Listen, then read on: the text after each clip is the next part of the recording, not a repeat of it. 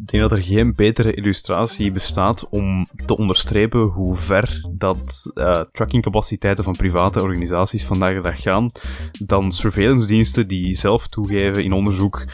Wel, uh, we hebben het geprobeerd, maar TikTok en Meta doen het beter, dus we gaan daar gewoon onze data kopen. ja, ja, ja, ja, ja, helemaal, helemaal. Hallo en welkom bij Das Privé, jouw wekelijkse privacy podcast. Iedere aflevering praten je bij over het reilen en zeilen in de wereld van privacy. Digitale spionage, boetes, datalekken, nieuwe technologie, privacy tools, oftewel alles dat er in een week gebeurt in privacyland. Ik ben Bart van Buitenen en samen met Privacy Patriot Tim van Haren hebben wij het privacy nieuws van deze week gecureerd en eruit gehaald wat er echt doet. Patriot Tim, want uh, met dat wij dit opnemen, het is 4th of July. Independence Day. Terwijl wij hier opnemen. Uh, uitstekend moment om nog eens stil te staan bij de verschillende vormen van privacy-onderdrukking. Waar natuurlijk de Land of the Free een plekje krijgt. Uh, het Europees Hof is verder hard aan het werk. Die willen er volgens mij voor het zomerreces nog wat doorheen jagen. Hebben een paar interessante uitspraken gedaan.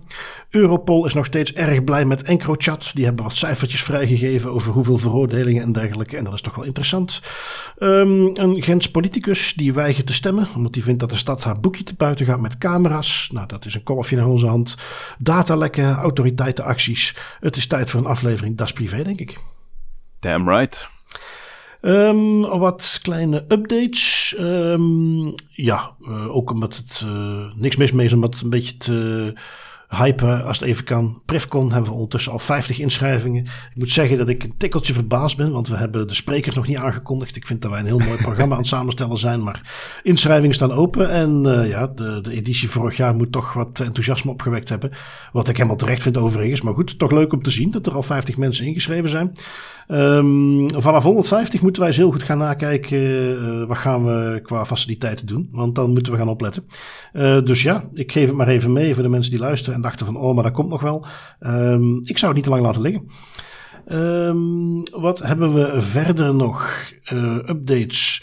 We hebben het Europees Hof, die zoals we aankondigden in de intro, die hebben een aantal interessante uitspraken gedaan. Die zijn eigenlijk, ja, uh, de ene is wat meer juridisch getint. Dat is vooral leuk voor de, voor de fijnproevers, maar desalniettemin in die context best belangrijk. Um, maar voor de rest ook wat, wat pragmatischer, dichter bij huis. Uh, denk aan de vingerafdruk op de EID is iets wat, uh, en ik moet er meteen bij zeggen trouwens, dat het geen uitspraak van het Europese Hof is. Dat is een opinie die is gegeven. Uh, zoals we al een paar keren aanhaalden bij andere voorbeeldjes. De administrateur-generaal, uh, nee, sorry, nee, nee, de advocate general. Dat is nog iets anders. Dus de, de, laten we zeggen, degene die een voorbereiding doet voor een zaak, die komen met een opinie. En heel vaak wordt dat overgenomen in het uiteindelijke beslissing. Um, wel, daar is die opinie is dus nu bekend rond vingerafdrukken op de identiteitskaarten en dus bij ons op de EID. Uh, lang verhaal kort, daar zien zij geen problemen. Uh, naar proportionaliteit toe, naar doeleinden toe. Zij vinden dat de manier hoe het nu gebeurt, namelijk geen centrale databases, enkel beschikbaar op de kaart. En die kaart is onder controle van uh, ja, degene die ermee rondloopt. Um, hoe dat is opgezet, hoe dat de Europese wetgeving, waar de basis is voor de reden dat wij het ook nationaal doen in België en dus in andere Europese landen, um, zit volgens de AG goed in elkaar. En dus waar sommigen nog hoopten dat het Europese Hof die vingerafdrukken nog ging neerbliksemen. Dat gaat dus niet gebeuren. Nee, dat is uh, langs de ene kant zonde, langs de andere kant moet ik toegeven dat ik daar niet zo heel hard van verschiet dat de AG en dan misschien binnenkort ook het Europees Hof niet meegaat in die klachten. Ja, als je, als je kijkt naar de analyse die is gemaakt, begrijp ik het ergens ook wel. Ja, ik had er met onze huisjurist uh, wat discussie over. Die had het zelf gelezen. En uh, je hebt een, een, een, een uh, paragraaf in die opinie. Die mm -hmm. gaat over van ja, en kijk, de, de, de, de context van de wetgeving staat niet toe dat er centrale databases worden aangelegd. Ja. Um, waar hij dan zei van ja, wat ze eigenlijk insinueren is dat dat dus nationaal wel geregeld kan worden. En die, met die uitspraak nu staat de weg daarvoor open. Um, ja, dat zou kunnen. Ik interpreteer het meer als van oké, ze geven nog eens duidelijk aan dat is hier niet de bedoeling. Uh, maar het kan net zo goed betekenen dat uh, men nationaal gaat zeggen van ah mooi, uh, als er toch ruimte is om nationaal te regelen, gaan we dat alsnog doen.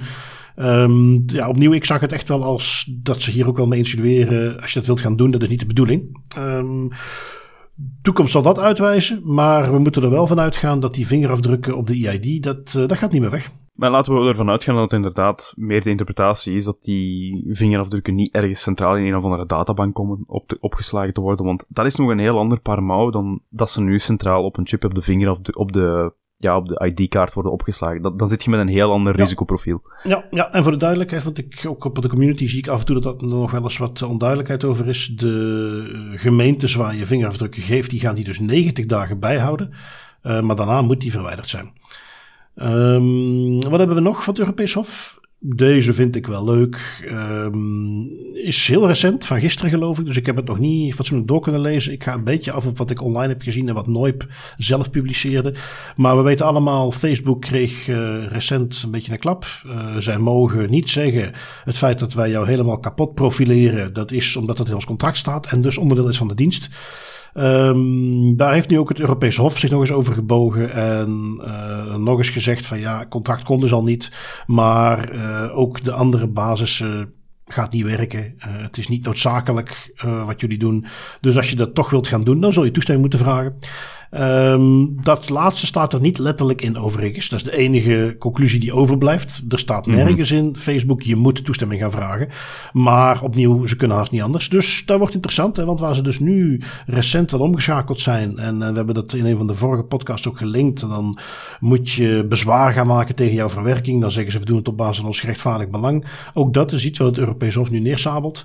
Um, dus ja, Facebook gaat gewoon toestemming moeten gaan vragen. En dat betekent dus dat ze echt een, een, een transparante ja-nee optie moeten gaan geven. Alhoewel ik heel benieuwd ben hoe Facebook dit gaat verpakken. hoe ze dat gaan, gaan spinnen, wat voor een massa dark patterns ze erop los gaan laten om mensen toch ja te laten zeggen. Uh, terwijl ze toch vinden dat ze binnen de mazen van de web blijven. Ik ben daar wel benieuwd naar.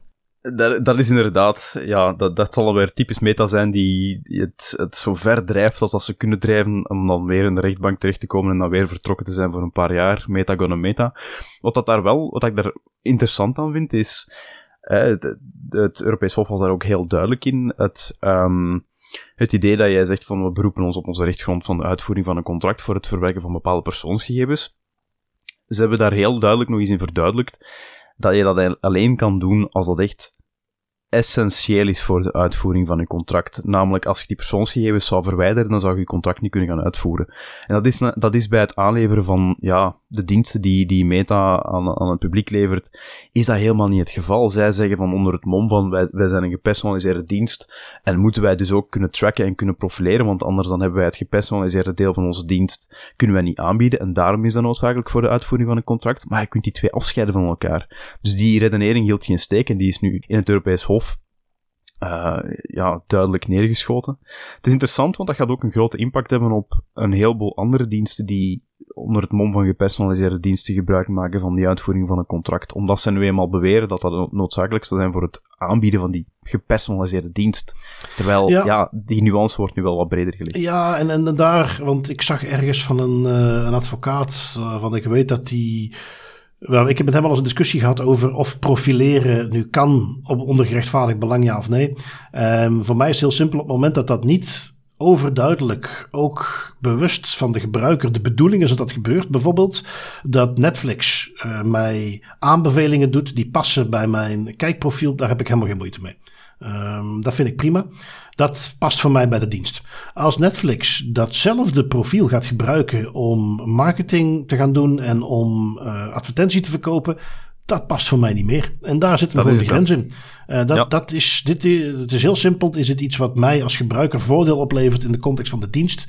Uh, en, en waar niet tegelijkertijd aan de andere kant ik gemonetized word, dat is wat voor mij het verschil maakt. En dat is waar Facebook het volgens mij nooit gaat halen. Nu goed, um, daar hebben we het op zich al heel vaak over gehad. Ik ga even door met onze volgende updateje Europol en EncroChat. Um, ten overvloede wellicht, maar goed, EncroChat was dus een van die geëncrypteerde chatdiensten uh, waar je als crimineel, want daar was toch waar ze voor gebruikt werden, heel veel geld kon betalen, 1000 euro per maand zowat. En dan had je een geëncrypteerde telefoon. Um, de politie zat daar binnen. Hè, dus niet te verwarren met Sky ECC of met Phantom of met Anon. Ook andere voorbeelden waar de politie binnengedrongen is in zo'n uh, community van geëncrypteerde telefoons. Zo zit er nog EncroChat. Um, Europol heeft daar dus nu wat, wat uh, statistiekjes van gepubliceerd. Um, ja, indrukwekkende cijfers. Uh, ja, we hebben het al vaak genoeg gezegd. Als ik crimineel was, ik zou niet meer op zo'n dienst gaan zitten. Um, wat voor cijfers hebben we het dan over? Wel, um, 6658 arrestaties in Europa. 270 ton drugs onderschept, 971 uh, voertuigen in beslag genomen. Um, dan gaan ze even kijken hè, over voertuigen. Oké, okay, uh, wat valt daar ook onder? Ze hebben ook 40 vliegtuigen in beslag genomen, 83 boten. ja, um, oké. Okay. Ja, drugswereld. Geen gauwdieven. 271 eigendommen, dus dan meer vastgoed. Um, ook niet uh, te versmaden. 923 wapens hebben ze ook in beslag genomen. En in totaal 900 miljoen aan crimineel geld. Um, en dat allemaal omdat ze dus binnengebroken zijn in zo'n geëncrypteerde dienst. En dat allemaal zonder dat er wetgeving is die hen per se een achterdeurtje geeft om overal binnen te komen. Je zou bijna denken dat de politie dat misschien helemaal niet nodig heeft. Als ze er een beetje hun best voor doen, lukt het toch wel. Ik denk dat we dat allebei heel gemakkelijk kunnen zeggen, maar dit is hoe politiewerk eigenlijk zou moeten zijn. Heel gericht, concreet. Ja. Geraakt de criminelen waar het meest pijn doet. En de rest van de burgers wordt eigenlijk zo min mogelijk geschaad. En dat is, ik kijk er zo naar uit om, we gaan het de komende jaren nog heel veel zien, de, de rechtszaken die volgen uit de compromittering van dergelijke geëncrypteerde communicatiediensten die voornamelijk gebruikt worden door criminelen. Um, met name nu omdat, ik denk dat het vorige week was of twee weken geleden, dat wordt nog wel meegenomen dat ja, de pogingen om dat bewijsmateriaal, die chatlogs van die communicatiediensten ongeldig te verklaren door advocaten van, van de criminelen, -hmm. Um, dat die eigenlijk zijn neergeschoten, die pogingen. En dat dus, ja, de poging om dat te, te zeggen van, ja, er is een procedurefout gebeurd, dan is onrechtmatig verkregen bewijs, dat dat niet onvankelijk wordt verklaard en dat men zegt, ja, uh, leuk geprobeerd, maar we gaan daar toch netjes mee verder gaan, dat is volledig rechtmatig, daar is geen enkel probleem mee. Ja, precies. Um, even zien, wat hebben we nog? Uh, de Ierse autoriteit, uh, iets wat al een beetje in de maak was, maar zij uh, hebben het niet zo met het feit dat Noip dingen publiceert op het moment dat zij beslissingen doen, dat Noip daar een beetje de draak mee steekt, dat er soms ook dingen naar buiten komen en daar hebben ze een handige oplossing voor gevonden. Ja, je zegt het inderdaad, alsof het specifiek een wetsvoorstel is dat er alleen is gekomen door Noip en ik moet toegeven dat het wel bijna zo lijkt. Wat ik had het vorige week nog meegenomen dat er een uh, last minute een voorstel was, was ingediend uh, bij het Iers parlement om een stukje wetgeving toe te, toe te voegen aan de Ierse privacywetgeving, die het mogelijk zou maken dat de uh, Ierse privacy-toezichthouder de mogelijkheid krijgt om een heleboel documenten te bestempelen als vertrouwelijk en dus ook het delen van die dan vertrouwelijke documentatie verboden te maken op straffen van boetes uh, en aanmaningen om daarmee te stoppen. Ja. En daar is heel veel om gedoe, daar is heel veel gedoe rond geweest. Er is ook uitvoerig in meer de privacy kanten van de media terechtgekomen. Norm Your Business heeft er een aantal posts over gewijd. Um, omdat zij zeggen van, we spreken hier van een ongrondwettelijke wet die de vrijheid van meningsuiting beperkt.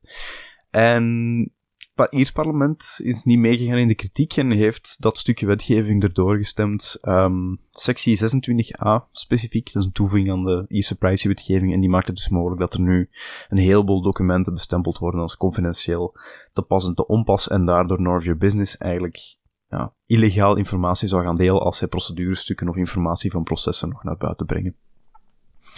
Ja, benieuwd. Uh, bij de eerstvolgende ronde bij de DPC gaat nooit daar misschien tegenaan lopen. We zullen het zien. Um, artikeltje uit security.nl, maar weer gebaseerd op iets van Bloomberg, waar ze Bruce Schneier aan het woord hebben gelaten. Nou, voor de mensen die al een mm -hmm. tijdje rondlopen in uh, securityland, die kennen Bruce Schneier ongetwijfeld. Um, ja, een corifee in securityland, zeker rond cryptografie draait al heel lang mee. En geeft af en toe ook eens een mening rond uh, privacy. En uh, deze vond ik specifiek wel leuk. Uh, iets wat tegelijkertijd, als je erover nadenkt, van ja, dat is super evident. Maar toch had ik zelf ook die klik nooit gemaakt. Waar ging het namelijk over? Um, de politie heeft iets nieuws ontdekt om gegevens op te kunnen vragen. Zelfrijdende auto's, ja, daar weten we natuurlijk al van. Om die te laten functioneren, zitten die helemaal vol met camera's. Die moeten een perfecte 360 view hebben, hoge resolutie. Um, die beelden worden continu verwerkt om die auto te laten rijden. Maar dat betekent dus ook dat die beelden, ja, als die auto's rondrijden, dat die heel veel beeldmateriaal opnemen. En in de Verenigde Staten zijn er nu recent negen voorbeeldjes uh, naar buiten gekomen. Zoekbevelen door de Amerikaanse politie, die bij Waymo zijn ingediend. Waymo is de dochter van Google die zich bezighoudt met de zelfrijdende auto's. En ja, de politie is dus er nu ook achter. Die autootjes die rijden rond. Die hebben dus ontzettend veel beeldmateriaal. Daar gaan wij ook eens uh, ons uh, toegang toe verschaffen. En dat hebben ze dus al negen keer gedaan. In die negen situaties bleek dat het beeldmateriaal heel snel uh, overhandigd werd. En het deed mij een beetje denken. De reflectie die ik kreeg was wie gaat ons eigenlijk het eerste naaien met de totale surveillance? Aan de ene kant is het de overheid die overal camera's plaatst. Maar tegelijkertijd hebben we ook private bedrijven. Denk maar aan Ring, de deurbellen, Eufy, ook die smartcamera's. Waymo, Cruise, die zelfrijdende tools, uh, Google Street View. Um, ja, hebben we ook de private sector die ons op iedere mogelijke manier uh, in beeld aan brengen is. Um, ja, via welke hoek gaan we als eerste ondergedompeld zijn in de surveillance?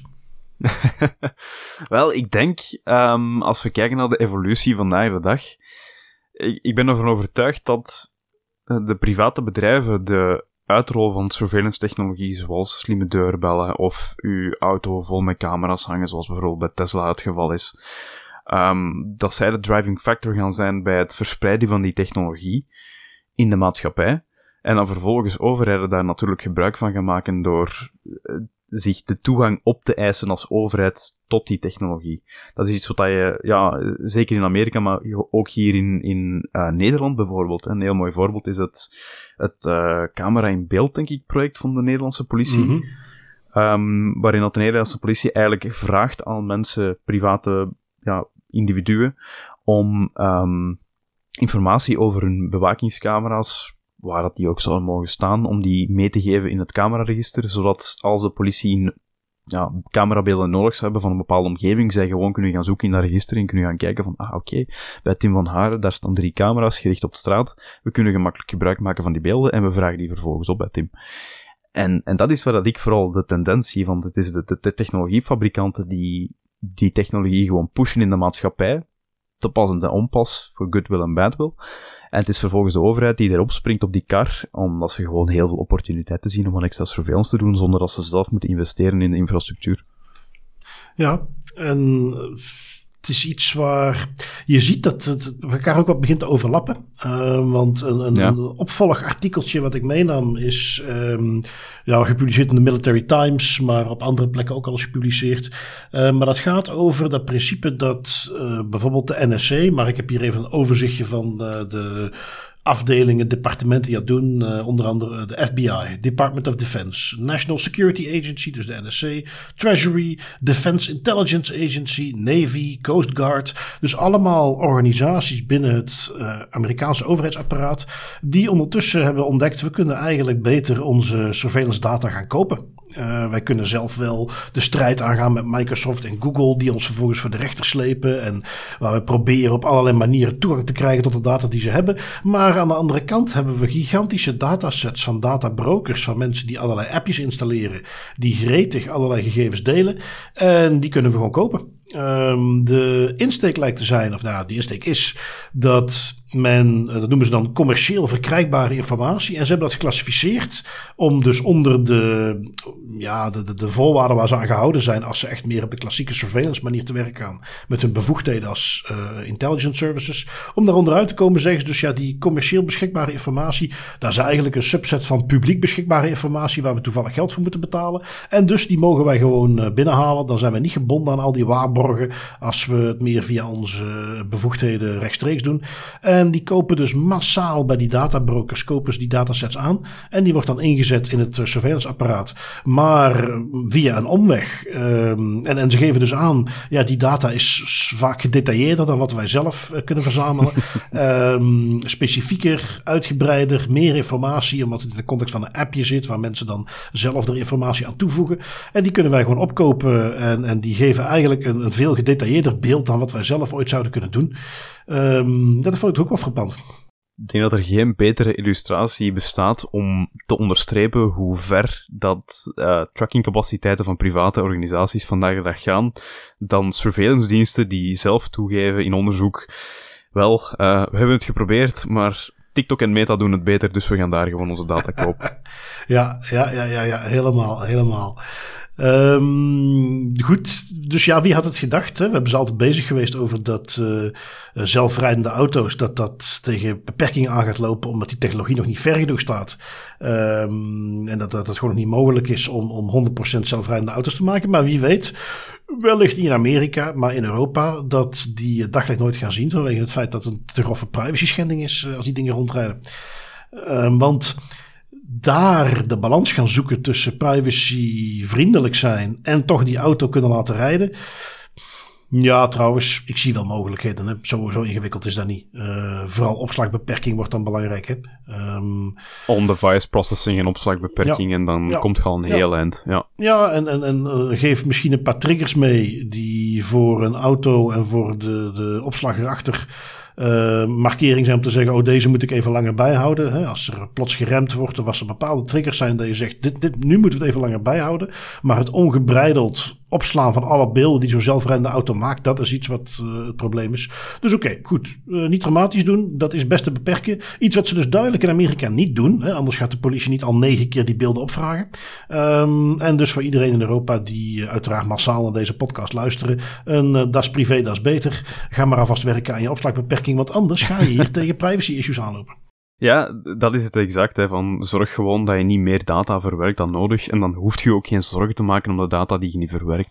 Blijft mijn enige ehm, zijbedenking, maar helaas bij staatsveiligheid, openbaarheid van bestuur, dat zit er niet in.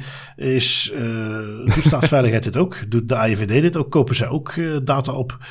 Um, nu goed. Het zou me verbazen als ze dat niet doen, om eerlijk te zijn. Allee, die, dat, is ook, dat zijn communities die ook naar elkaar kijken ja, het, het, is ook een, misschien een gemakkelijke en semi-legale manier om aan zoveel data te komen. Hè. Uiteindelijk is het, is het iets wat ze wel zouden kunnen doen. Ja, nou, het doet me denken waar um, een tijdje terug hadden in de podcast er ook over. Dat was volgens mij via een Bits of Freedom artikel zelfs. Maar die dus aangaven dat er toeltjes gebruikt worden om bijvoorbeeld eh, sociale media monitoring te doen. Maar waar dan ook extra context gegenereerd wordt in die toeltjes. Uh, en dat daar vaak, ook al is dat niet specifiek de bedoeling van de AIVD. Maar dat een manier hoe die organisaties die context toevoegen. Is omdat zij op hun beurt, en dus niet de AIVD rechtstreeks. Maar wel die tools die ze gebruiken op hun beurt bij die databrokers extra data gaan kopen. En dat ze dus met nog eens een extra omweggetje toch weer inderdaad toegang hebben tot die surveillance gegevens. Ja, interessante tijden, interessante tijden. Um, ook interessant, onze GBA zit er volop wat betreft privacy-innovatie. Want de ene week heeft het Europees Hof een bepaald arrest uh, over wat je moet bijhouden om te loggen en om aan te kunnen tonen wie er toegang heeft gehad tot gegevens. En de volgende week komt de GBA al met een relevante uitspraak. Uh, jij hebt hem meegenomen, Tim. Waar ging het over? Ja, de, de GBA was vlieg deze keer. Het ging eigenlijk in eerste instantie om een arrest van het Hof van Justitie van de Europese Unie. Um, waarin wat meer verduidelijkheid werd in de beslissing van het Hof. Um, wat dat informatie is die je eigenlijk op, in bepaalde instanties moet gaan meegeven met een betrokkenen als die zijn of haar recht van inzage eigenlijk uitoefent. Dus je hebt een recht op inzage, dat wil zeggen dat je aan een verwerkingsverantwoordelijk, aan een bedrijf dat persoonsgegevens van jou verwerkt, kan gaan vragen van ik wil informatie over hoe dat je mijn persoonsgegevens verwerkt, welke persoonsgegevens dat je verwerkt, zodat je op die manier ook zelf kan evalueren van hm, is dit proportioneel, is dit, is dit wel volgens de wetgeving of niet. Um, zodat je op die manier meer informatie kan krijgen daarover. Nu, een van de elementen dat daar ook wel eens nuttig in kan zijn, is wie verwerkt die persoonsgegevens en wie heeft er toegang tot jouw persoonsgegevens. Waar er in, als je in de meeste inzageverzoeken vandaag de dag zou gaan zien, dan beperkt dat zich tot een categorie van medewerkers. Eh, bijvoorbeeld support staff of verpleegkundigen of artsen in de context van een ziekenhuis. Dat gaat nooit over naam en toenaam, dat gaat altijd over rolbeschrijvingen. En dat is iets waar het, uh, het Europees Hof van Justitie nu ja, duidelijkheid in brengt. Is namelijk, het kan in bepaalde gevallen zo zijn dat jij um, de naam en toenaam van de medewerkers specifiek die toegang hebben tot jouw dossier, tot jouw persoonsgegevens, moet meegeven bij een recht van inzage. De GBA die is daarop gesprongen uh, in de geschillenkamer. Die hebben duidelijk gewacht met die, op die uitspraak om daar vervolgens zelf mee aan de slag te gaan. En die brengen daar een nuancering die ik heel interessant vind. Um, wat, de, wat de geschillenkamer daar eigenlijk zegt is, ja, je moet dat een beetje in balans kunnen, kunnen zien. Hè. Dus je hebt aan de ene kant het recht van de betrokkenen om informatie te krijgen over hoe dat die persoonsgegevens verwerkt worden. Je hebt aan de andere kant natuurlijk ook het recht op privacy van de medewerkers. waar ga je die balans trekken? En de geschillenkamer, kort gezegd, die trekt die balans uh, relatief simpel. Die zegt, als een medewerker persoonsgegevens verwerkt op de expliciete instructie van de werkgever, de verwerkingsverantwoordelijke, en daar vervolgens niks anders mee doet, dan hoef je bij een recht van inzage niet per se die persoonsgegevens van de medewerker mee te geven, dan hoef je die niet per se te identificeren. Mocht er toch een of andere vorm van verificatie verder nodig zijn, dan kan die betrokkenen contact opnemen met de GBA en dan kan vervolgens de GBA die verificatie wel doen. Maar de betrokkenen zelf heeft niet per se op dat moment het recht om een naam en toenaam te krijgen van de medewerkers die zijn persoonsgegevens verwerken. Nu, als blijkt dat een medewerker buiten de officiële instructies van de werkgever persoonsgegevens gaat verwerken. En dan hebben we het bijvoorbeeld over uh, iets wat heel vaak terugkomt in de podcast. Mensen in een geprivilegeerde positie, artsen, uh, verpleegkundigen, politie, gemeentemedewerkers, die ja, zonder eigenlijk een geldige reden toegang verschaffen tot bepaalde dossiers of tot bepaalde PV's, noem maar op. En daardoor op die manier eigenlijk persoonsgegevens inzien waar ze geen toegang toe hebben, waar ze ook niet echt rechtstreeks de instructie voor hadden gekregen. In die gevallen, uh, zegt de geschillenkamer, kan het wel noodzakelijk zijn en nuttig zijn dat de naam van de medewerker die zich onrechtmatig toegang heeft verschaft buiten de instructie van de werkgever tot de persoonsgegevens van de betrokkenen, kan het nuttig zijn dat die wel worden meegegeven aan de betrokkenen. Dus je ziet dat die afweging een beetje wordt gemaakt van het moment dat je buiten de instructies valt van de werkgever, dan kan het wel zijn dat uw naam en, en achternaam wordt meegegeven onder zo'n recht van inzage ergens heel logisch om eventjes een beetje te gaan GDPR-nerden. Maar op het moment dat iemand die gegevens verwerkt buiten de instructie van, zeg, het ziekenhuis of de politiediensten, dan ben je zelf verantwoordelijke. Um, en dan hebben we dus te maken met een andere ontvanger. En uit eerdere uh, uitspraken weten we al dat als een betrokken erom vraagt, dat je alle ontvangers van informatie moet doorgeven. Dus als dat in ieder geval een persoon is, ja, dan is dat een persoon. Um, maar samengevat, voor uh, de iets minder uh, privacy pro georiënteerde luisteraars, dat betekent dus concreet als blijkt dat iemand binnen een ziekenhuis of politiediensten onterecht jouw gegevens heeft geraadpleegd, dan heb jij het recht om naam en rugnummer te krijgen. Met natuurlijk ook het gevolg dat je die vervolgens voor de rechter kunt slepen. Dus interessant. Interessant. Ja, ik vond dat heel interessant, omdat dat terug een beetje meer macht legt bij de betrokkenen om informatie te vergaren over hoe dat de persoonsgegevens verwerkt worden. Ja, en ook om degene die dat doen vervolgens ter verantwoording te roepen. Uh, ja, want waar exact. wij al hebben gezien dat binnen ziekenhuizen iets minder, daar zie ik een kentering. Maar zeker de rapport van het COC de laatste tijd. Dat politieagenten die betrapt worden op het onrechtmatig verwerken van gegevens dat het zelfs de grootste moeite is om dat in uh, hun dossier vermeld te krijgen, in de ANG toegevoegd te krijgen. Laat staan dat daar echt concrete gevolgen aan zitten.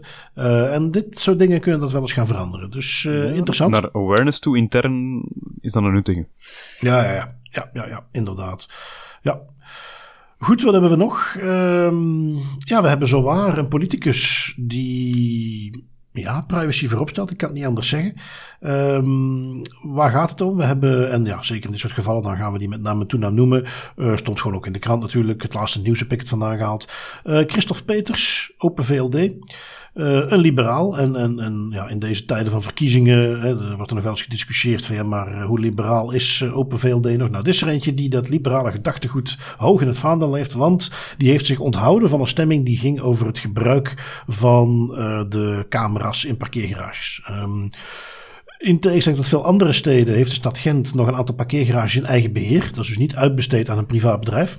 En uh, ja, ze hebben daar dan bijvoorbeeld ook uh, nummerplaatherkenning. Um, het al vaker over gehad, puur in die context van dat maakt het in- en uitrijden makkelijker kan ik me daar eigenlijk prima in vinden. Maar dan zie je, zoals dat altijd gebeurt met uh, camera's, dat men op dit geval gaat proberen om die camera's ook van andere doeleinden te gebruiken. En in dit geval is er gestemd in Gent om die camera's ook te gaan gebruiken om de emissievrije zone, om die af te gaan dwingen. En om dus boetes uit te delen op het moment dat mensen binnenrijden met een auto in die parkeergarage, waar dat eigenlijk volgens de nummerplaat en dan natuurlijk de auto zelf, die ze kunnen opzoeken bij de DIV, uh, blijkt dat niet klopt. Um, nou, Kijk, hij zegt niet letterlijk, ik vind dat dat, uh, nou ja, het is geen privacy voorvechter, daarbij loopt het niet te koop, maar hij zegt wel, ja, ik ben een liberaal en uh, dit is duidelijk een private taak. Dit is iets waar de overheid zich eigenlijk helemaal niet mee bemoeien. Uh, in Gent hebben we dat toch gedaan, we hebben die parkeergarages, maar om dan vervolgens dingen die wij in onze private hoedanigheid doen, namelijk het uitbaten van die parkeergarages, om dan vervolgens die ook te gaan gebruiken, om dan maar een, een publieke taak te gaan uitvoeren, namelijk het handhaven van die emissievrije zone, vind ik absoluut niet kunnen. En dat vond ik een heel interessant. Ja, en dat is, dat is eigenlijk ook case in point wat ik hier net zei. Hè. De private bedrijven die technologie uitrollen in de maatschappij en dan vervolgens publieke instellingen die daar gebruik van maken of daarop springen op die kar om er hun eigen doeleinden mee te gaan vervullen.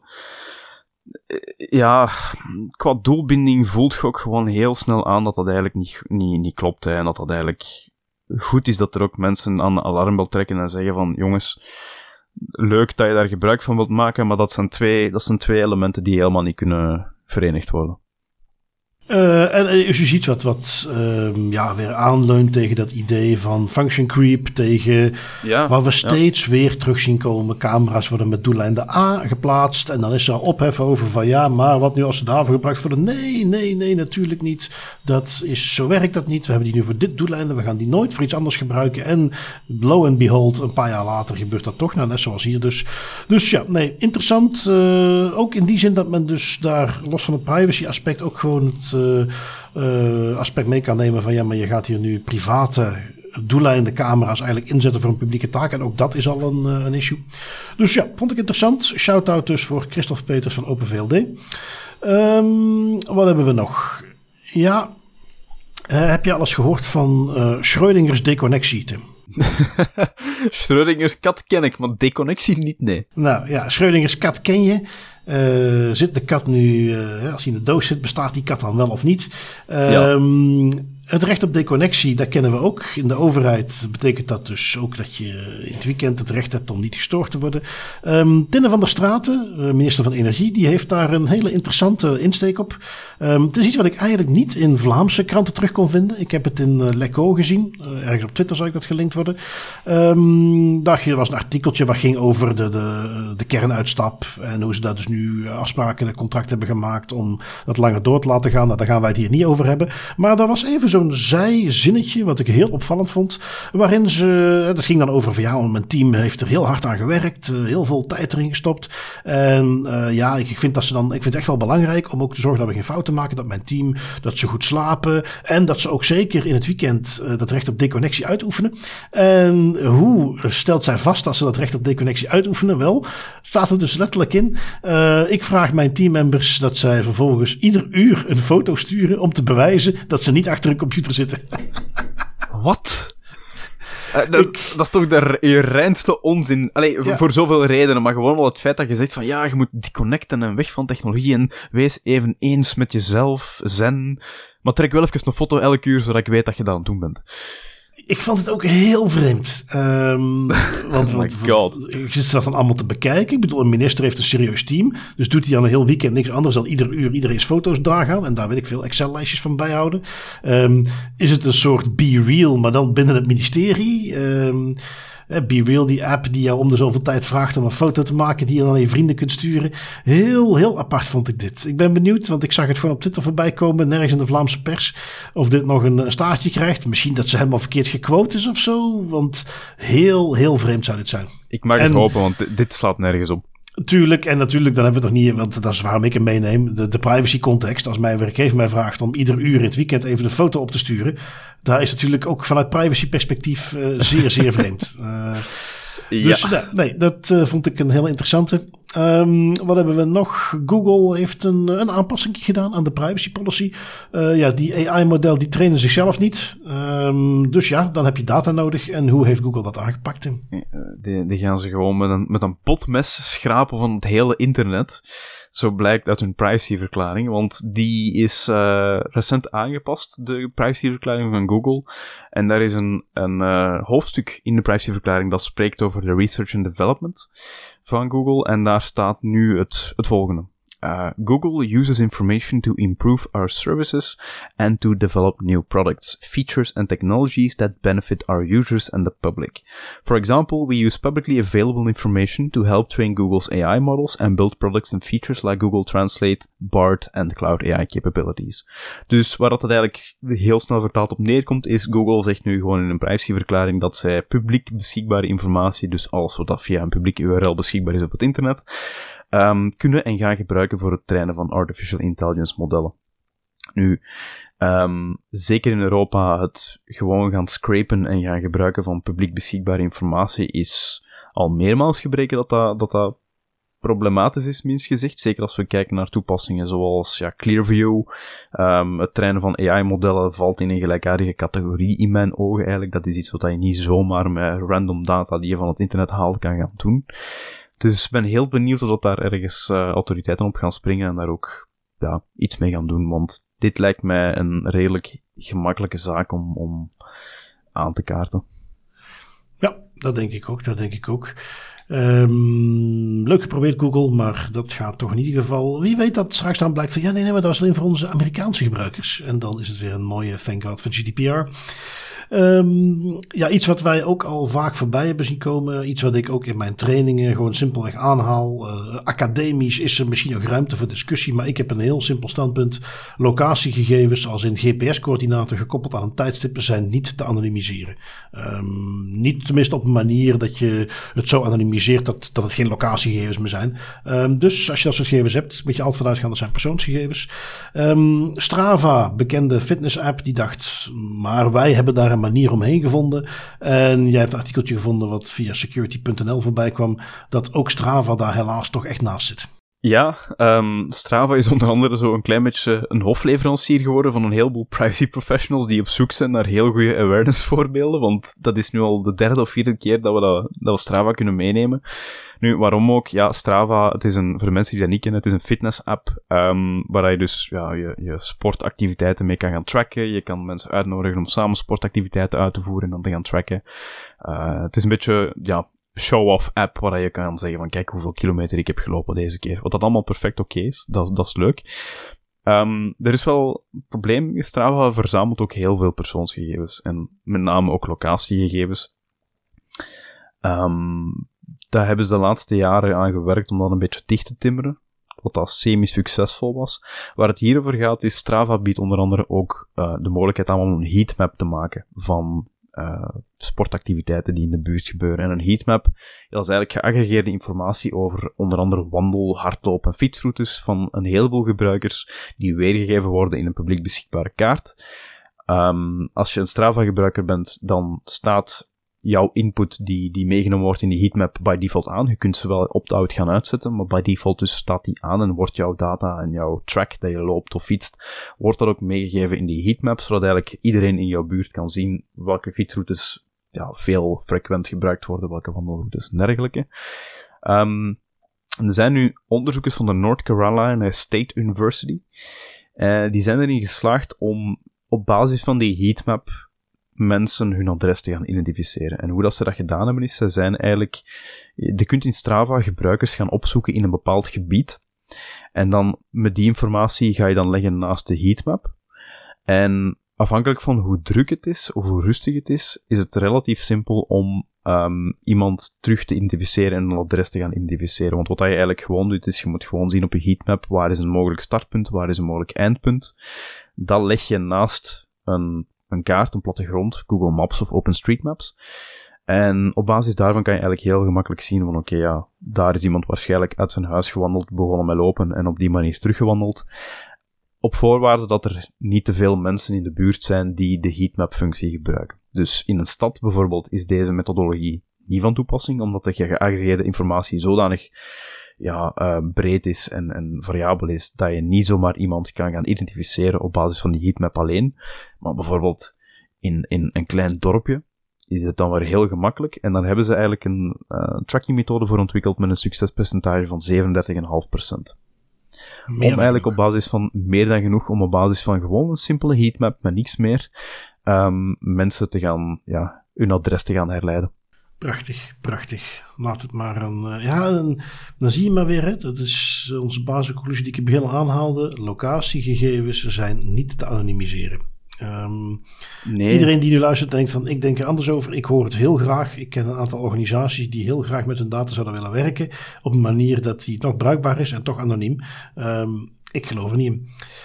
En op zich, ehm, en, en dat is misschien iets wat we wel nog kunnen meegeven of nuance, het gebruik van die locatiedata op zich hoeft niet per se problematisch te zijn vanuit een perspectief van de wetgeving, zolang dat je maar de juiste checks en balances gebruikt. en dat is namelijk net wat er niet gebeurt als mensen beweren dat het om anonieme gegevens gaat, want dan, anonieme gegevens zijn geen persoonsgegevens, die vallen buiten de wetgeving. Dus dat is gevaarlijk om die anonieme stempel erop te plakken, omdat je dan bepaalde checks en balances net niet gaat doen. Ja, absoluut. Inderdaad. Dat, dat, dat is uh, wat het anonieme stempel betekent en waarom je daar zo sceptisch over moet zijn.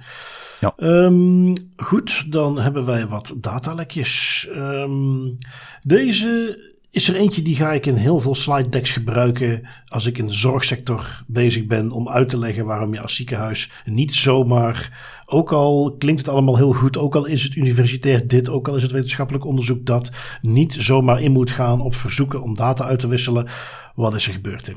Wij hebben exact hetzelfde idee, want dat is ook de reden dat ik hem meeneem. Um, wat is er gebeurd? Wel, er is data van anderhalf, nee, van 1,1 miljoen patiënten gestolen bij een ransomware aanval op een Britse universiteit. En um, de reden dat ik hem meeneem is, is wat jij ook al een klein beetje naar alludeert.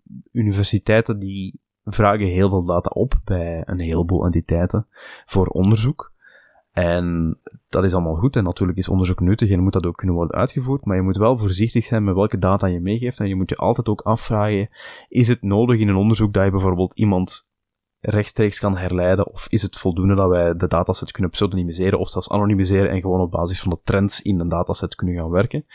Want waarom neem ik hem mee? Data van 1,1 miljoen patiënten die gestolen is bij een Britse universiteit. Um, ja, daar zit ook informatie tussen van traumapatiënten en mensen die behandeld werden na een terreuraanval. Bijzonder gevoelige dossiers en bijzonder gevoelige informatie, die um, voor onderzoeksdoeleinden verwerkt werd en verzameld werd door de universiteit. En waaruit blijkt van wat ik nu kan lezen uit de documentatie, dat die heel sumier beveiligd was, of zelfs niet beveiligd was. Met, namelijk omdat men dacht van ja, we gaan dat gewoon gebruiken voor onderzoeksdoeleinden, dus we moeten dat gewoon open en bloot kunnen gaan gebruiken. Dat er geen pseudonymiseringsrondes zijn gebeurd dingen die er allemaal voor hadden kunnen zorgen dat nu dat die data naar buiten is, de slachtoffers minder geïmpacteerd waren. En dat is jammer om te zien en is iets waar je echt wel heel hard voor moet uitkijken als je dingen gaat overdragen aan onderzoeksinstellingen. Ja, en vooral omdat de praktijk ons leert dat heel vaak, en, en, we pakken er nu de zorgsector even uit, omdat dat nu helemaal de aanleiding is en dit incident ook. Dat gebeurt ongetwijfeld op andere plekken. Maar dat in de zorgsector artsen vaak willen aan onderzoeken. Dat is, daar kunnen ze papers over schrijven, kunnen ze aan meewerken, kunnen ze namaken. En dan moeten ze gewoon eventjes al die fijne patiëntendata voor gebruiken. En dat gebeurt dus gewoon nog te vaak niet op basis van toestemming. Het is nog steeds heel sneu als die data lekt. Maar als die patiënten op zijn minst maar gewoon wisten, ik heb meegedaan in onderzoek en die wisten, mijn data is daarvoor gebruikt. Um, Laten we er eventjes een das privé, das beter aan koppelen. Um, dit issue bevestigt ook nog eens waarom die cascade die bestaat als we het hebben over gegevens doorgeven zo belangrijk is. Dat je je altijd de vraag moet stellen, oké, ik wil gegevens gaan delen. Kan dat anoniem? Is het mogelijk? Want dan moet ik het eigenlijk anonimiseren. En dan gaan we daarmee onderzoeken. Als dat niet kan, oké, dan moet ik pseudonymiseren. Laten we in ieder geval zorgen dat de patiëntennamen, geboortedata, adres niet meer zomaar te herleiden zijn. Uh, en als dat dan echt niet kan, en dan zit je al op een niveau dat eigenlijk niet meer kan. Uh, maar goed, stel dat dat toch niet kan en het onderzoek vereist het, dan zou je de gegevens gewoon zo door kunnen geven. En dan ga je gewoon toestemming moeten hebben wat te doen. Um, ik uh, durf er best wel op in te zetten dat dat bij deze dataset niet op die manier geregeld was. Nee, en het is iets wat ik wel uit persoonlijke ervaring nog kan meegeven eh, als anekdote is. Ik zie dat heel vaak dat er persoonsgegevens gedeeld worden met onderzoeksinstellingen. Um, door, groot, door grotere bedrijven ook. En daar is inderdaad die cascade omgekeerd. Daar gaat men persoonsgegevens gaan delen. En op een bepaald moment is er iemand die even zegt van, uh, moeten we niet even ook denken aan GDPR? En dan gaat men zo wel half zuchtend kijken van, ah, oké, ja, kunnen we misschien de namen eruit halen of wat dingen gaan pseudonymiseren? En het is eigenlijk een omgekeerde werking. Dus je gaat gewoon van persoonsgegevens naar pseudonymisering naar anonymisering in plaats van na te denken, kunnen we het niet gewoon met anonieme gegevens doen, wat dat veel logischer is. Ja, dus goed, uh, wijze lessen uit te leren. Um, hier, uh, ja, de, de, de ironie is sterk in deze. Um, we hebben een voorbeeldje van uh, spyware. Nou ja, spyware op zich is natuurlijk al een datalek. Um, als in, we hebben het hier over, ja, stalkerware is misschien een nog wat betere omschrijving. jij kunt relatief eenvoudig, als jij daarop uit bent, kun jij voor relatief weinig geld software downloaden op iemands telefoon. De klassieker is natuurlijk een partner. Uh, waar er al makkelijker toegang tot de telefoon te krijgen is. En dan installeer je daar bijvoorbeeld een stukje software op, zoals Let Me Spy. En dan krijg jij uh, locatiegegevens doorgestuurd, krijg je inhouden van gesprekken doorgestuurd. Dat is al een datalek op zich. Maar Let Me Spy, want dat is niet zomaar gekozen, dat bestaat echt. En die hebben dan op hun beurt vervolgens ook nog eens een datalekje gehad. Ja, klopt. Die is een slachtoffer geworden van een beveiligingsincident en hebben, de aanvallers hebben vervolgens toegang gekregen tot de e-mailadressen en de telefoonnummers van targets, dus mensen op wie dat de spyware uh, geïnstalleerd stond. Uh, inhoud van verzamelde berichten, um, inhoud van allee, de, de gesprekgeschiedenis van die mensen. God weet welke gevoelige informatie dat er daarin staat, in, in, zeker in sms-berichten en chatberichten. Mm. Dat kan wel eens ver gaan. Um, dus de ironie is, is niet verzoek natuurlijk dat een spyware-leverancier het slachtoffer wordt en dan vervolgens die gegevens lekt. Ja, en, en zoals je mag verwachten, uh, dit kwam terecht bij een onderzoeker die zich bezighoudt met net specifiek onderzoek naar stalkerware. Die werd op de hoogte gebracht van kijk, hier heb je er een, uh, een datalekje. En die is daar naar gaan kijken en die kwam erachter dat de inhoud van die dataset dus inderdaad veel uitgebreider was dan wat het bedrijf zelf meegaf. Maar dat er ondertussen dus ook effectief locatiegegevens, IP-adressen, betaalgegevens, gebruiker-ID's, wachtwoord, hashes. Met andere woorden, alles wat dat toeltje kan verzamelen bleek gewoon toegankelijk uh, in dat security incident. Um, ja, nu goed. bleek ook nog wel... Allee, ik, ik verschot daar zelf van, want ik had zoiets van, ja, oké, okay, stalkerware, allee, hoe... Um, hoe vaak zal dat nu gebruikt worden? Maar dit specifiek geval, wat dat ook, Let Me Spy, is gewoon een of andere obscure stalkerware. Dat is nu ook niet top of the line per se. Um, maar zelfs deze spyware, die zal volgens de onderzoeker ge geïnstalleerd zijn op zo'n 10.000 telefoons. Dus dat is, daar zit wel een businessmodel ook achter. Ja, ja, ja, want ongetwijfeld is het weer iets van uh, eh, 5 euro per maand uh, abonnement. Ja, voilà. Uh, dus goed, dat is 60 euro, 10.000 gebruiken, dat is 600.000 euro per jaar. Daar kun je best een aardig appje voor in de lucht houden. Exact. Dus, ja, nee, dus nou goed, fijn dat dit datalek, ja, heel jammer natuurlijk voor de mensen die er slachtoffer van zijn, maar wel heel goed ja. dat zo'n datalek nog eens even wat licht schijnt op stalkerware. Um, goed, zijn we toe aan onze autoriteiten. You en mocht het iemand zijn ontgaan, en de mensen die deze podcast luisteren denken dat het best wel meevalt, maar mocht het toch nog iemand zijn ontgaan, Google Analytics is stout, mag je niet gebruiken. En ondertussen, um, ook de Zweedse autoriteit heeft daar nu een uitspraak rond gedaan. Um, wat ik wel opvallend vind bij heel veel van die uitspraken uh, is de doorlooptijd. Uh, dit, dit, komt nog steeds uit die 101 klachten die uh, Noip heeft ingediend na Schrems 2. En waar Google Analytics dus allerlei gegevens blijft doorsturen naar Amerika. dat er verkeerd gebruikt wordt. Um, en daar komt dus nu de Zweedse autoriteit met een boete van 1 miljoen. Dus echt geen kleintje. Ja, ze hebben meerdere bedrijven de revue laten passeren. Maar de grootste, Tele2, hè, de, de provider van telecom telecomdienst, een beetje een prijsvechter zoals ik me herinner. Die krijgt dus een boete van 1 miljoen. Uh, je hebt Coop, Dagens Industrie, Cedon, nog twee bedrijf, drie bedrijfjes, maar iets minder spectaculair. Um, maar dus ja, goed, uh, eh, 1 miljoen boete voor het gebruik van Google Analytics. Um, als je daar nu zeker wilt weten dat je daar geen last van gaat hebben, is de, ja, wat je moet doen heel simpel. Zorg dat Google Analytics verdwijnt. Ja, inderdaad. En dan ik was even de telling aan het maken hoeveel landen het nu officieel al is waar Google Analytics via rechtspraak verboden is. Frankrijk, Italië, Oostenrijk, Nederland, Denemarken, Noorwegen denk ik ook en nu Zweden. Hè? Minstens. Nou, begint, ja, dus minstens. Zeven. Dat begint toch wel serieus te tellen, hè? Ja, ja, ja, ja. En dan hebben we het nog niet over alle landen waar er al een soort gelijke uh, uitspraak is die misschien geen boete heeft opgeleverd. Dus nee, Google Analytics is nu geen. Uh, als jij nu een, een webbedrijfje bent, je bent een marketingbedrijfje, jij biedt webdiensten aan aan je klanten. Als je daar nu nog Google Analytics bij installeert, dan uh, is dat een probleem voor jouw klant. Ook voor jou, zoals we in een zaak redelijk recent in Frankrijk hebben gezien, waarbij een rekbank iemand een schadevergoeding kreeg omdat hij zei: Ja, mijn webbouwer had moeten weten dat Google Analytics niet kon. Nu wil ik uh, schadevergoeding krijgen omdat zij mij een, een ondeugelijk product hebben geleverd. Dus ook in die context, puur business-wise moet je daar nu okay. uitkijken. Wat ik, wat ik, hier ehm, nog interessant aan vond, voordat we verder gaan, maar ik vind, dat, ik vind dat tof om daar nog eens bij stil te staan. De uitspraak van, dat is, ik, ik heb een, een, iemand gezien die ik volg op LinkedIn, die daar een interessante touch aan gaf. Die persoon die beweerde namelijk, en ik, heb dat ook een beetje gaan uitzoeken en dat klopt denk ik wel.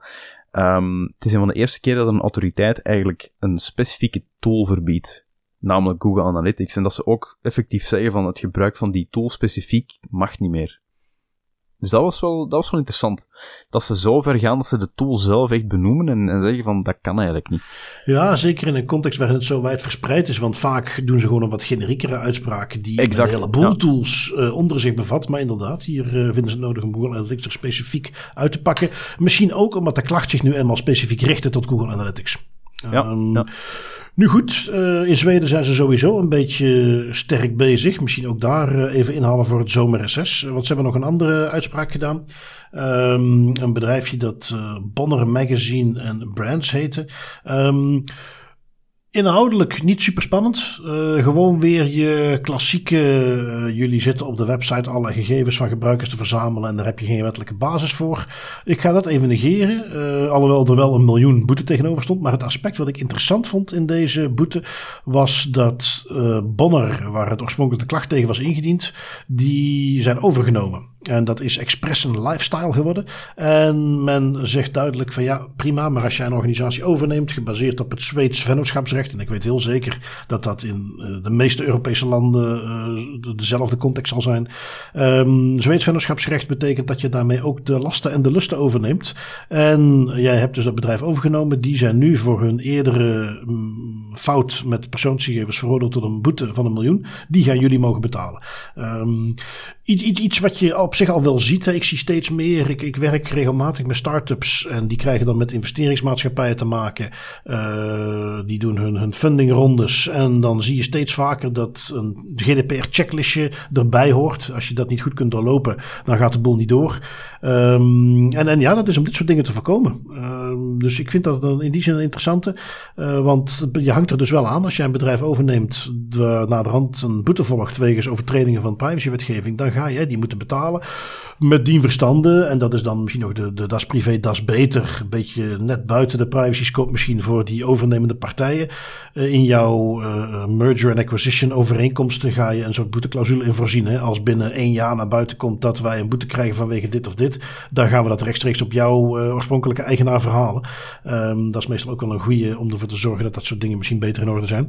want dat zou dus betekenen dat Express en Lifestyle nu die 1 miljoen die ze moeten betalen meteen weer gaat verhalen op degene van wie ze Bonner hebben overgekocht. Nu goed, dat zullen we nog wel zien. Um, de IJslandse autoriteit heeft zowaar nog iets van zich laten horen. Tim, ik moet toegeven, ik heb hem ook zelf nog niet bekeken. Wat heeft de IJslandse autoriteit gedaan? Niets wereldschokkends per se, maar ik vind het altijd leuk om zo met de meer exotische autoriteiten ook eens mee te nemen. Het is uh, inderdaad de IJslandse autoriteit.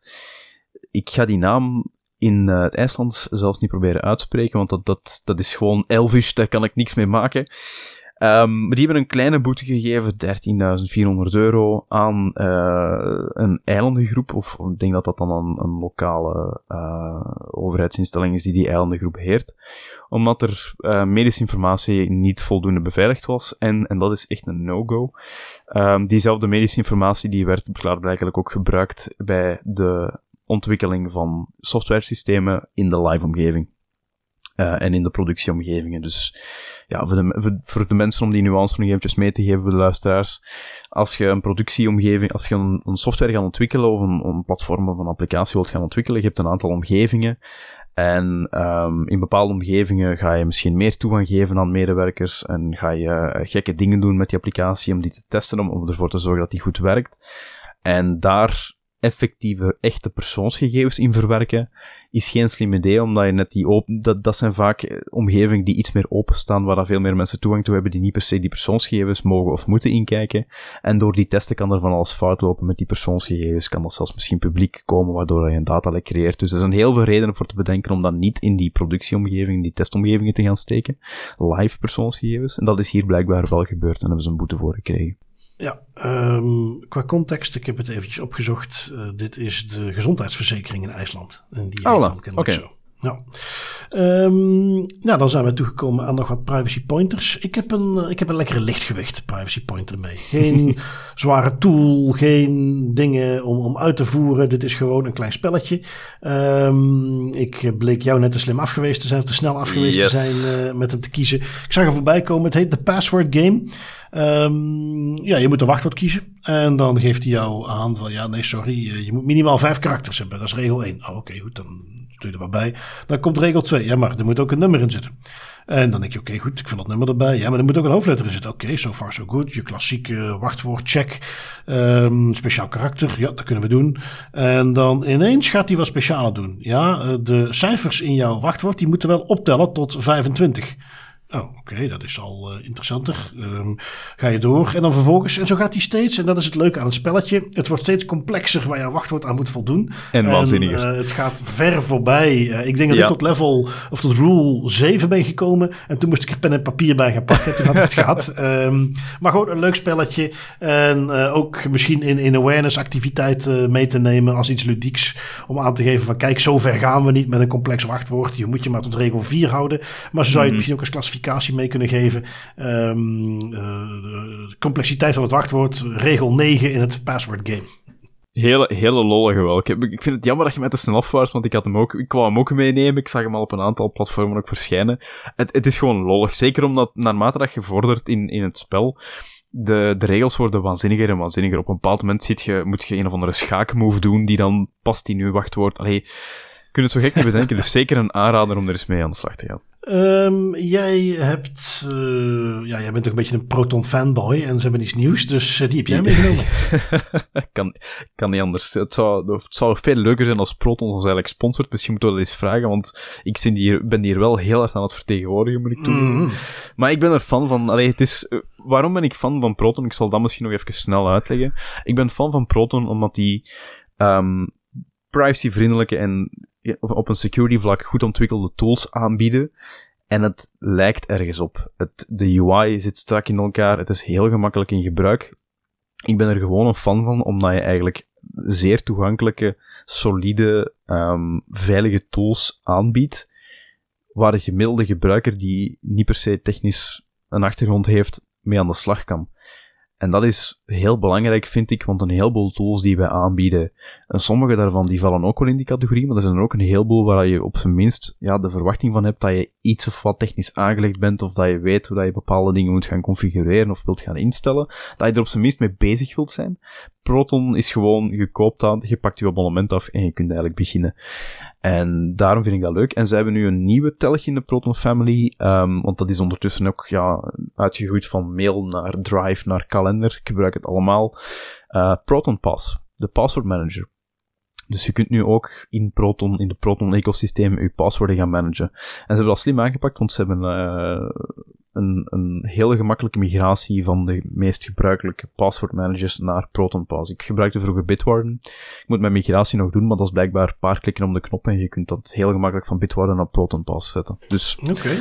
zeer benieuwd. Het is, uh, ik ben daar wel benieuwd in, ook uh, in hoeverre, ik weet niet of je er iets van gezien hebt, dat ze dat onafhankelijk hebben laten evalueren. Want een password manager, dat is toch weer extra complexiteit. Ik heb het, ik moet toegeven, ik ga het tegen volgende week uitzoeken en dan ga ik, erover, dan ga ik daar terug op komen. Um, ik weet wel uit vorige ervaringen, Proton Mail, Proton VPN en zo, die diensten worden wel door derde partijen geëvalueerd. En mhm. die rapporten zijn ook publiek beschikbaar. Dus ik verwacht ergens ook wel dat Proton Pass eenzelfde ja, ja, spoor heeft. Maar ik heb dat nog niet gezien. Oké, to be checked. Uh, ja, Tim, dan zijn we alweer aan het einde van uh, een uurtje Das Privé. Ik uh, bedank jou en ik bedank onze luisteraars weer heel erg voor je tijd en voor hun luisterend oor. En dan spreek ik je volgende week weer. Zoals altijd, Bart, met heel veel plezier en tot volgende week. Tot volgende week.